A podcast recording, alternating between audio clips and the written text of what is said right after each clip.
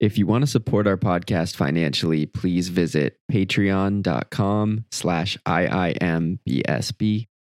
Also, email us with questions or ideas at ifimaypodcast at gmail.com. This episode is very much about control and how it's showing up in me and Justin's relationship, and how we experience control growing up, and specifically around emotions.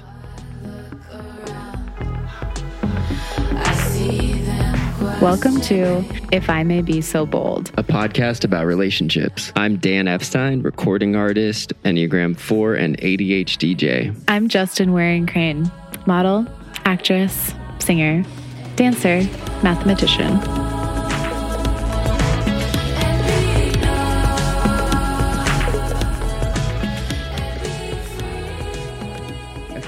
We'll, we'll wire this to that. It's gonna we'll wire it through the T V, and then. Are we on? Yeah. Are we on? We're live. Well, just a quick update that I woke up homicidal, PMSing immediately to make it to make myself feel worse. I went into my phone and started drafting an email that I oh really right. don't want to send. Yeah, that's so a tough way to start the it's day. It's a tough way to start the day. I I felt. Not rested. Did you do the um, subject first? Oh, God, no. Okay. I was, I'm drafting an email in my notes app. So immediately started the day off in a way that um, was guaranteed to make me feel worse. Yeah. And I knew it would. Um, but it's one of those things where you know the thing that's going to make you feel worse. And you say, I'm going to go ahead and do that. Whatever that is. I don't know. Masochism. It's addiction to stress. Addiction to stress. Just want it feeling like if I write this email, then I'm going to eventually feel better because this issue will be resolved. But anyway, I'm feeling better now, supported by my boyfriend, my love, but also supported by Celsius. Yeah. Uh, cracked a Celsius after, per Dan's recommendation, went to the pickleball court. Yeah. Went to the cock-sucking pickleball court. And of course, I felt better. Why did um, you say cock-sucking? I, I think it's like that is with the spirit of gotta try things. And it's not always gonna be pretty. But I do feel better now. And I'm glad to be recording because we haven't recorded in a while. And mm-hmm. there's there's a lot to talk about. So I'm happy. I, get, I like when we get to to talk in this way. I know. It's like, I feel like we got joy from this the first couple times we ever did it. Mm-hmm. And then we lost it for yeah. a long time. And it's only this season that it's coming back. We've like found yeah. uh, fun. Because we're doing it for us. And we're we're like able to talk about what's going on with us and like feel kind of more connected and lighter after we do it. Mm-hmm. Yeah. yeah. It's a way, I think, for A D H D people, mm. this is sort of a an executive function tool because I feel like we, it makes us mm, sit down and say, like, what's going on in our relationship right now? What's challenging? What's supportive? What are themes that are coming yeah. out? And then we actually sit down and, and organize it through conversation, which is pretty cool. I just had that thought right now. Genius. Mm-hmm. Do you want to talk about your realization? Oh, yeah. Okay. So, no, it's not the new number yet. I'm still working on that. I was up late last night doing calculations, scribbling furiously. No, I was... I woke up the other day, a couple weeks ago, and I turned to you and I was like, you know what, babe? I don't know if this was in the morning or mm. if it was at night. It sounds like a first thing in the morning realization. I don't remember. Yeah. But doesn't I, matter. I was like, I was like, I turned to you and I was like, you know what, babe? And you were like, what? I was like, I'm cringe. I was like, I'm, I'm kind of cringe. It was a sort of a moment of peace. Hmm. Because usually I, I'm like so embarrassed about, about I don't want to seem cringe or be cringe, but I'm now I I think that gives it too much power or something, and I wanna yeah. I wanna step into that more and just claim that and say, you know what, I am a little cringe. What does that even mean to you? I, I'm I'm still figuring it out. Mm-hmm. I just think certain things I do that are really dorky, or certain jokes that I'll make, mm-hmm. or I don't not know. Not puns. Not I'm definitely not, not puns. puns. But um, even there, there's certain things that I've I've I want to come up with examples for this, because I know it sounds really vague and that's hell for people, including me. But that's why I wanted to see if there was any ideas or any examples that came to mind for you. Because I've told you stories about right. things that I did. I've told you, you know, about yeah, yeah. things I've said right. or whatever. And the, and you have this like this clearly like um, vicarious embarrassment right. reaction, where then I'm like, oh my God, like he thinks I'm cringe. But then I'm like, uh, I am cringe. So yeah, it's something I want to explore more. In what ways am I cringe? And just to to get to know myself better and not to be shame shamey about right. it. Right. So you felt like you were kind of denying yourself this part of you yes. for a while, and also like, like it, and especially not wanting to seem cringe t- towards you. Oh, okay. Like, t- I didn't want you to see me that way. Mm. So that's kind of why I wanted to say it to you first, to be like. But babe, I just am cringe. You came out. I came out as cringe. It was the bravest thing anyone's yeah, ever done. Not during Pride Month. And I also made me think of that Audre Lorde quote that I love. Here we go. Okay. Wow. It just got very prestigious on this podcast. Yeah. Nothing that I accept about myself can be used against me to diminish me. Beautiful. That's, I mean, I think that's the only quote mm. you really need to live by. You know? No, that is great. So I'm like, if I accept this about myself, then it's not going to feel so scary. It's not going to yeah. rule my life. I, I don't want my life to be ruled by trying to not seem certain ways sure. to people, because I'm worried I'm not going to be accepted. Like, that's just such a fucking prison. Well, it's interesting because I'm thinking about like ways people use humor, right? In like conjunction with their identity, I guess, like expressions, how humor can be an expression of your identity, right?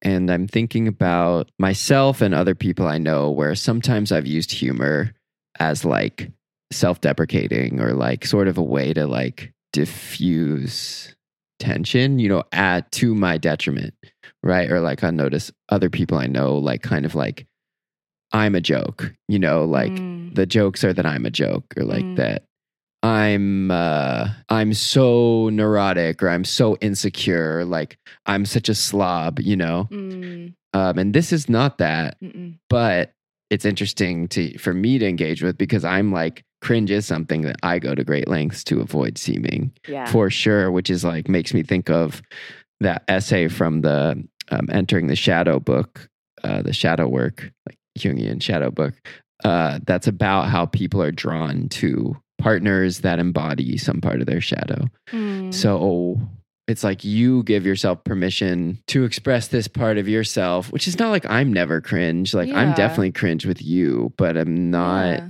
I'm not so um, freewheeling with what others. What are ways you're cringe with me? Can you think of an example? I mean, just making like, Like, I'll make jokes with you that I would never try out. Oh, yeah, you know? yeah, yeah. yeah. And I sometimes mean, they're my they best are, jokes. They are puns. Well, well but I'm not talking about, I'm not talking about those. Sometimes they actually are really good jokes mm. because they're so out there and they're so yeah. silly that they end up, they like, they they do that pendulum swing where it's yeah. like, this is so unfunny, it's now yeah. very funny. Yeah. Um, wow, I guess this is a comedy podcast. I still.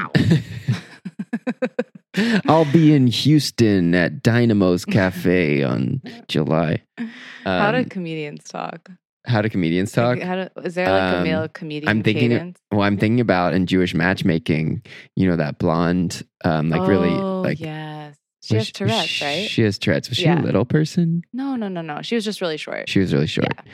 But as soon as I heard her talk, I was like, she's a stand-up comedian, and she was. Yeah. But she's like. How does she talk? She was like, I don't know, very on, very yeah. like, you are? I love that. No, that's not, but that's not a comedian. That's just like an enthusiastic person. Mm. Uh, well, I still feel like, what are we talking about when we're saying cringe? Cringe is just like, I'm not, I'm like, I'm giving myself like permission to like, to like let my unabashed goofiness hang yeah. hang out. And I'm not trying to maintain, I'm not trying to send you a message like you should see me yeah. in a way where I like, I like res- yeah. quote unquote respect myself yeah. in this particular way or it's something. It's not being, about that. It's like, it's when you're being free. I feel like it's, you're being very free. Which is interesting because I feel like often what I think of as cringe is like somebody trying something out that actually isn't authentic mm-hmm. because they're trying to seem cool. Yeah. Or to seem, right. yeah, to seem like to actually, yeah, send a message like I want to be seen as this way. And it's just like, not to your taste or something, then it becomes yeah. cringe, right? Yeah. I when we were just we were just in the mountains with some friends, and like I was just noticing so much, so many moments where I was like, why do I feel like I have to be funny right now? Yeah. You know? Mm. And it's it's like it was freaking me out a little bit because it's like, yeah, I mean, I just think for for men, so often it's like you have to be funny. You feel like your sense of like your own worth, like going up and down with mm. whether you're hitting or not. I was really aware of that. That sucks. Well, what are we going to talk about today? We're going to talk about the C word. That's right. Control. Mm-hmm. This has been a huge... Wow, you're really on uh, sticking to the itinerary. Because I, I really kind of know what it says. Yeah, I not, guess, I guess so. Not all of it, but... um. Control is a big theme that's Dan and I are realizing is so central in the dynamics of our relationship. Um, and I was saying to our friend Becca in the mountains this past weekend, I was like, gosh, I feel like it, there was sort of a bait and switch that happened with dating you where when I first met you, like I didn't see you as controlling at all. Yeah, like, totally. Like you're so like, you seem so um, freewheeling in these ways of like, that's, I feel like your humor is freewheeling mm-hmm. and like the way that you sort of like make these really fun like associations and like the way you're able to to joke and be playful with your humor just doesn't come across as this like, oh, I'm like super controlled. Um, and like you, that, our very first date, your shoelace kept coming untied. So like, I wasn't seeing you as like this slob, but I certainly wasn't like, oh, this guy is waking up at six a.m., like running ten miles, like doing like keto. Yeah, you know, I totally. just, I had this picture of like what a controlled slash controlling man looks like. And I like never would have associated that with you. Totally. And first I, impressions. I think like a value of mine is like not having an agenda with people. So I think I was probably communicating that to you. Like, I don't have an agenda. Like I'm here like in earnest, you know, which I think I was, but yes. And like, yeah, well, what I think of is also early on, like I remember saying to you, like, I want you to have what you want. And you really like that. And it's like, I think I still do, but... Thing. Not really. I think you stopped saying it, but I actually feel like you, you still want that. Well, that that's what I'm saying is uh, I do, but then in stress, I I do things that um, are controlling and yeah. I'm controlling myself. And now that we are like in this stage of our relationship and like navigating what is my stuff, what is your stuff, and how do we... How do we have, how do we be in connection and also autonomous? Mm-hmm. Um, it's gotten messier. So can you walk me through, paint me a picture of hit the history of control, the role of control in your life and how you feel like that started to manifest for you as you entered adulthood? It's such a big question. Yeah, it is. I think just to give a little background of like, well, obviously we know that control is is a stress response. Mm-hmm. And so what was that like, you know, in your family? What was, paint me a picture of yeah. the control dynamics. Just even, it doesn't have to, we don't have to go super in depth, but okay. just to help people understand like how we got to this moment. And then we can talk about yeah. how control shows up between us. Yeah, I mean, I'm in this stage um, where I'm doing a lot of personal sort of um, processing. So I'm I'm feeling like, you know, what I say now, I might look back on and and like have a different sort of lens on it. But having said that, um, I think control was just so ever present for me growing up. Um, first of all, I'm the youngest of three. My older brothers are both, like, I would say, quite responsible or, and like have it together in, in sort of um, organizational, practical ways, in ways that I didn't. Like, and on top of that, I was like, I was, you know, like, I think probably in a lot of families, like being the youngest means you're kind of like the least serious. You're not taken seriously, you know, you're taken the least seriously, especially once you get to a certain age, because, you know, you're developmentally behind. And also, like, because my brothers were like those types of competent people, I was like, okay, there's, n- I'm not needed, you know, so I didn't have any control, you know, like I didn't have any say. And then dynamically, like, I'm hesitant to say certain things about my parents, but I think I'll say control was used in the way I was parented really significantly.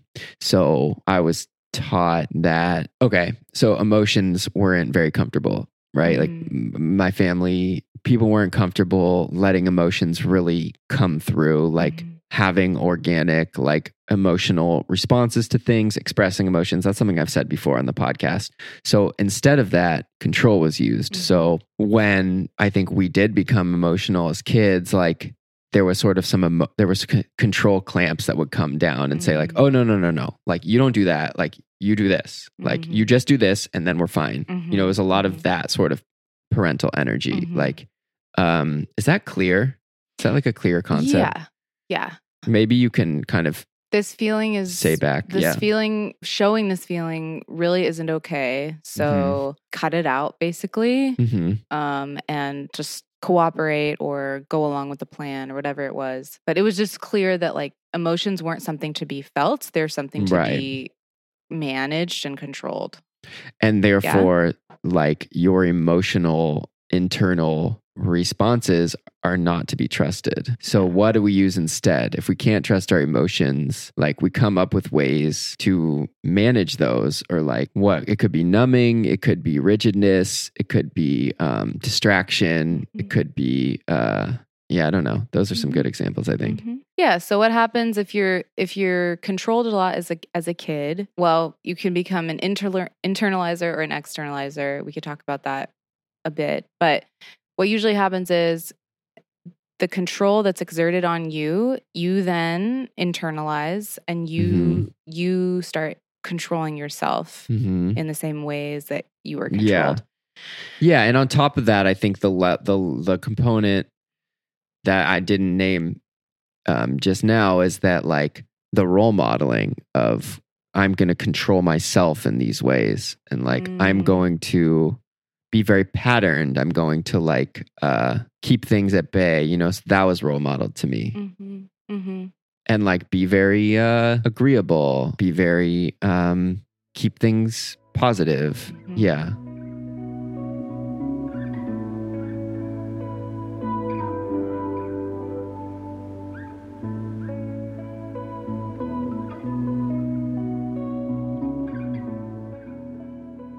So we're going to talk about where our control issues overlap mm-hmm. and where they diverge. God, you're so on it. Thank you. I don't know how this is happening. It's a testament to the itinerary, I think. Yeah. You, it's, it was intuitively yeah, we constructed. Let it, we let it, did an intuitive outline yeah. of this episode. So. so yeah, why don't you talk about yours? Okay. Um, control is a big one in the way that I was parented, and it was coming through my parents, but the umbrella over that was the rules of the church. Mm-hmm. So you're supposed to, you know, control your impulses. Yeah. Right? Control your, you know, appetites. Yeah. And right? let's say like we had your parents on in season one, but your parents were very much ingrained in a church community and they met. Yes. Yes. In like that like shared sort of yes. identity. Yeah. So my parents now have, have really, we love them. They're amazing. They've, they've done like a total one eighty, but at the time where, when I was growing up, they were still very deep in that brainwashing of, you know, my mom grew up with parents who told her you can't trust your feelings.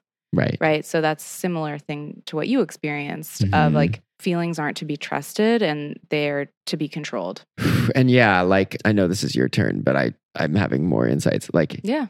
as a child, like you can observe your parents having certain emotions and telling you they're not having those emotions or that they're actually yeah. else. So that's also yeah. like another like kind of learning of distrust. Yeah. Like I didn't really see my dad have big feelings. It was more, I got, I did get to see my mom have big feelings, but it was the feelings that she had were so big that it kind of crowded out Mm. anyone else being able to have a big feeling.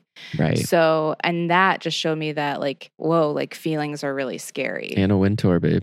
Oh yeah. Anna Wintour looking fabulous in a green sort of satin two-piece at the Open.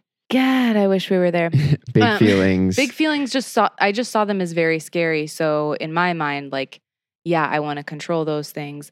I don't, you know, I don't think it was, I think I could still cry and be comforted. I don't, mm-hmm. I don't think it was ever like, oh, don't cry or, oh, get over it. Because I, I think my mom had enough awareness at that point about how she grew up that she didn't want to make me feel bad about my feelings or, but it just, but feelings, I just didn't know how to work with my feelings. So they always just felt so scary, and like any kind of like negative feelings like shame or guilt or anger. Well, anger definitely wasn't allowed to feel angry because my mom wasn't allowed to feel angry. Or when she was angry, it was like it was completely terrifying mm. to be around. What it looked like. So then I'm like, I don't want to be terrifying. What did it look like? I relate to that, um, by the way. Just like she would, it it happened very rarely, but she would she would lose it. That was like my She mom. would kind of snap. So because she wasn't, because she was living in a way where she was people pleasing. So then mm-hmm. she became resentful. So then mm-hmm. you're resentful for long enough. Eventually it erupts in this very um, scary way. Right. It's almost like, yeah, you become her oppressor. Because like as a child, she was like having to be silenced in these ways, and like it reaches a boiling point. So it's like almost like she's getting pushed to that place. I don't know. Maybe this is by me. Yeah, or by whatever is. Mm-hmm. Yeah. Yeah. So what you and I have in common is we are both internalizers. Mm-hmm. Meaning? Meaning we take on the problems that. So like if someone in our family was not comfortable with anger, yeah, we became uncomfortable with anger. Or if control was used to to keep us in line, we started to do that work on ourselves. So yeah, and also internalizers are like they tend to like be like I need to improve this in myself yeah. rather than like nobody's getting this right. Like right. this is bullshit, or like right. seeking external um, fixes. Yeah, as much. Yeah. So we're both internalizers. We're both intellectualizers. Yeah, big time. And that's one reason we're very good at like talking about the ideas that surround our issues, and yeah. not as good about just like uh, like guttural yeah. sort of re- responding. Yeah, and the talking about it is helpful to an extent, but it can mm-hmm. only take you so far. And that's, I think, partly why A C A twelve and twelve-step has been so appealing, because mm-hmm. people go and they, you know, are, let it rip. They let it rip, and they're like, "I'm so pissed about this. This is this is so fucked up. Like I'm suffering like crazy," you know. Yeah. And then we're like, oh, wow, that's that's something I could do, you know? I get yeah. to do that. Yeah, it's great. Yeah, it's really, it's really beautiful. And they're also not masking. No. You know, which is... That's huge. Yeah. Yeah, just like, I don't want to feel like I have to hide my feelings yeah. anymore. Yeah. It's hell. Masking being like, uh, yeah, you know, I have these problems, but you're like kind of presenting as like you have it really put together. Like people share and they're like, oh, like you, fuck, like this is no joke. As you know? An internalizer, you really feel like you have to protect everyone else mm. from your feelings and from yourself. Mm-hmm. And you just feel like, oh, like no one is going to want this. No one's going to be able to handle this. So like right. I just need to like figure this out on my own, like mm-hmm. as efficiently and yeah. as quietly as possible. A lot of this information for me is coming from this book, um, Adult Children of Emotionally Immature Parents. Um, do you know the author offhand? Yeah, Lindsay C. Gibson. No, I'm like, fuck, can I say that? Like, I'm like, you know. T- talk about that. I just feel self-conscious because I still want to protect my family. And I like, I'm trying, I'm like breaking out of the mold of, of um, keeping silent and like not identifying what's really going on. Like um, in, uh, in A C A, they talk about like the thing that, the thing that perpetuates dysfunction in families from generation to generation is denial, right? It's like an unwillingness or an, un, or an inability to, or a lack of resources to be able to be like, wait, what's happening? Oh, this is underneath all of this and has been passed down. So as long as we're in denial, then it keeps going. So like part of the program is like, yeah, we're not going to do that anymore. Yeah. Yeah. Dysfunction loves denial. Don't talk, don't trust, don't feel is like yeah. what they talk about. So yeah, you're breaking out of that mold, and that absolutely is going to come with guilty feelings. But I mm-hmm. think what, what's, what is helpful to keep in mind is that you're doing this in order to create a foundation where you can have a really loving and functional relationship with your family. Mm-hmm. Like if you weren't doing this, then there would be no chance of that. Right. So, and if I'm not able to have a functional relationship with myself, then very little is possible in terms of my relationships, especially yes. with them. And to, to, to, to label someone as emotionally immature. Yeah. Okay. It sounds, it sounds harsh, but like mm-hmm. so many people are emotionally immature mm-hmm. and, and also we're not, and it's not their fault. We're not, and it's not their fault. And they were raised by emotionally immature parents, you know, right. so they didn't have a choice. Yeah. Um, so it's not to shame or blame. It's just, mm-hmm. this is what it was. And it, it wasn't good for anyone. And we deserve so much better than that. All of us do. Right. So let's look at it, and then we get to start new cycles in our family. Yeah.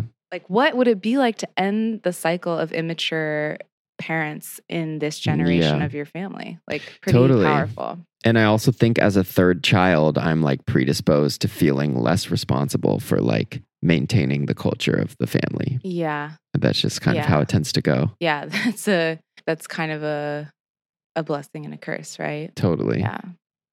Nice. Good shit. Really good shit. Wow.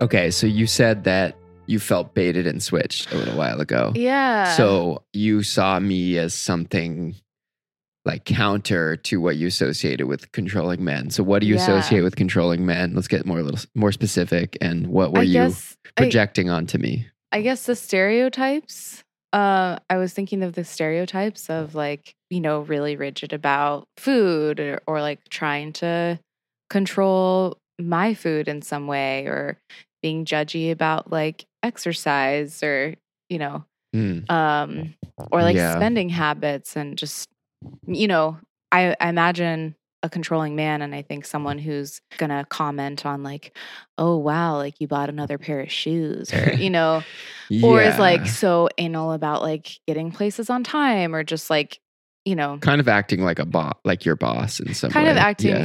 yeah, sort of acting like your boss or like your manager. And you don't, you don't do any of those things. So I was kind of like, we're good. Um, right. But it's, it's really hard to describe. And what is the type of person who dates a man like that? I think, you know, someone who um, is like super empathetic and understanding, and, and also feels like something's wrong with them, or that they need to be mm-hmm. kept in line. Mm-hmm. Um, and are, those people are sort of drawn to narcissists. Also, yeah, what I, and what makes me think of is like kind of buying into those types of roles in straight relationships too, where it's like, that's hot for a man.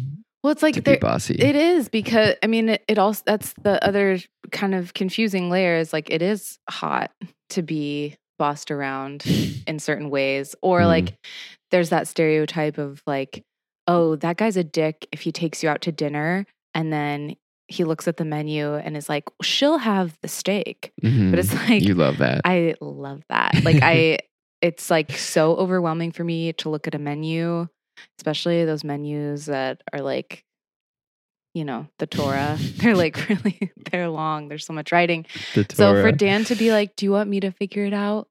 It's like, that's a love language thing for me. And he always like picks, he knows what I like and he picks things that I'm going to like. And it's just, mm-hmm. it's a huge, you know, weight lifted. This is like, this is what Fifty Shades of Grey was like appealing mm-hmm. to women of like, sure. if we can relinquish control, that's the absolute freedom, blah, blah, blah. But there's, mm-hmm. you know, there's something to it. So I'm imagining someone who thinks all menus are like the Torah. And so they get there and they're like, what's this?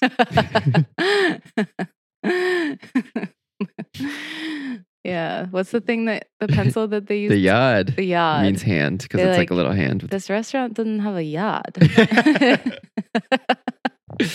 um, we don't have yods.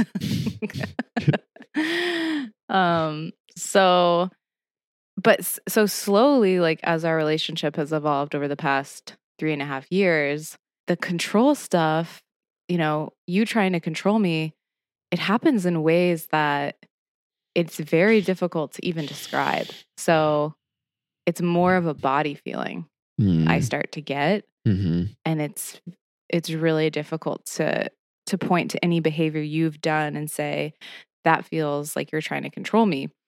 It's more like an energy that I pick up from you mm-hmm. of being surveilled mm-hmm. and being watched. And like, yeah, like, is he, he's noticing that like I'm eating this thing or I'm drinking this thing. And it's not because, what does it feel like for you to feel like you need to, to control my energy? I just, I just feel dysregulated. Like, I think it's, it's like, I've never experienced this in a relationship. So it's, Um, I've never experienced this, but it does. I feel like this impulse that I need to like manage something, or like I'm being stressed, so I feel like I need to do something. And uh, I was experiencing it a lot when I was having that bout of like relationship anxiety. And then, so I think I was, that was like it starting to show up. And now I'm in a period where it does still come up some, but I'm more with the understanding that this is an internal thing that is dysfunctional behavior for me. Are there certain energies that I have that you notice dysregulate you more? Like if I'm sad or if I'm angry or if I'm stressed out about something? Yeah, when you're, I feel like when you're particularly like sort of all over the place, mm. you know, that emotionally. Can, yeah. And just like with focus, like when your A D D is like particularly like revved up, I guess. I mean, it happens the most on the pickleball court when you start yes. to spiral. Yes. You know, I think that's so where like, it happens the that most. That is the really... That's the most pronounced. The embodiment yes. of like, of me feeling like I need to do something to help you like ground or yeah. get back into a better headspace that's or something. That's like the distillation. Mm-hmm. Yeah, totally. Which we should talk about more in a different episode. Yeah. But, um, but you, we were in bed the other night Um, and you had, you shared this realization with me that really clarified this dynamic and, mm-hmm. and was so validating because it helped me understand why I had been feeling, um, kind of just taken for granted at times, or like you had forgotten that you're dating this incredible person and sort of seemed like out to lunch about it, or kind of like, mm. oh yeah, like it's whatever. Mm-hmm. And we, you realize why. My realization was there's these times where I'm on edge and I'm feeling like I need to like manage what energy is coming at me from you, or like I'm wanting to, I feel like, yeah. And that is just, I think purely what was I experienced as a child was that happened to me. And so now in our family, I'm doing it to you.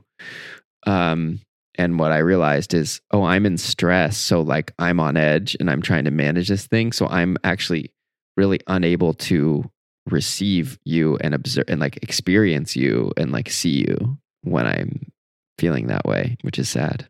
Yeah. But that explains it. It's like, I know that I'm amazing and all these wonderful things as a partner and as a person.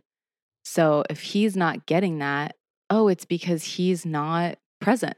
Yeah. So how could he it's be like, reminded of how incredible of a person he's with?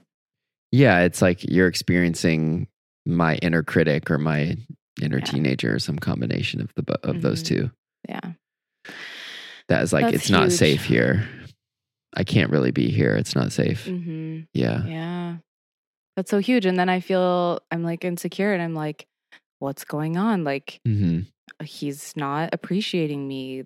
This mm-hmm. is bad. Like, yeah. what are we going to do? Like, and not really knowing where that's coming from. But so you having that realization, I'm just so grateful that you're doing the work that you're doing, because mm-hmm. I wouldn't be able to continue in this way otherwise. Right. And I would just feel, probably start to feel so lonely and so confused. Yeah, that makes a lot of sense. And also I think it's so, it's very complex in that I think there's these like healing slash escape fantasies at play where it's like, I don't feel, I feel dysregulated and I'm like, I shouldn't feel this way. So in the past, I've always used chasing success or like attention or like sexual validation to escape. But now it's like, I'm starting a twelve-step program now that I'm in a relationship because I see that there is no escape. It's, this is a thing that I will always deal with unless I'm able to um, find a path of like healing and like making peace and like creating order.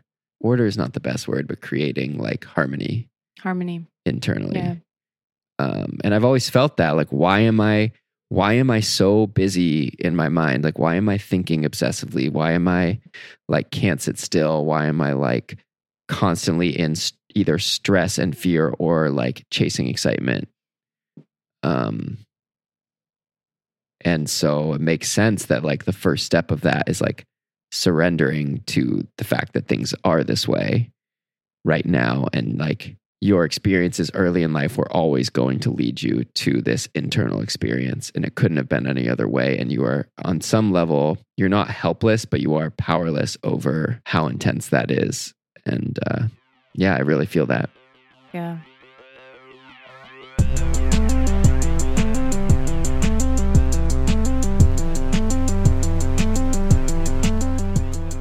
And that's our show. Thanks for joining us.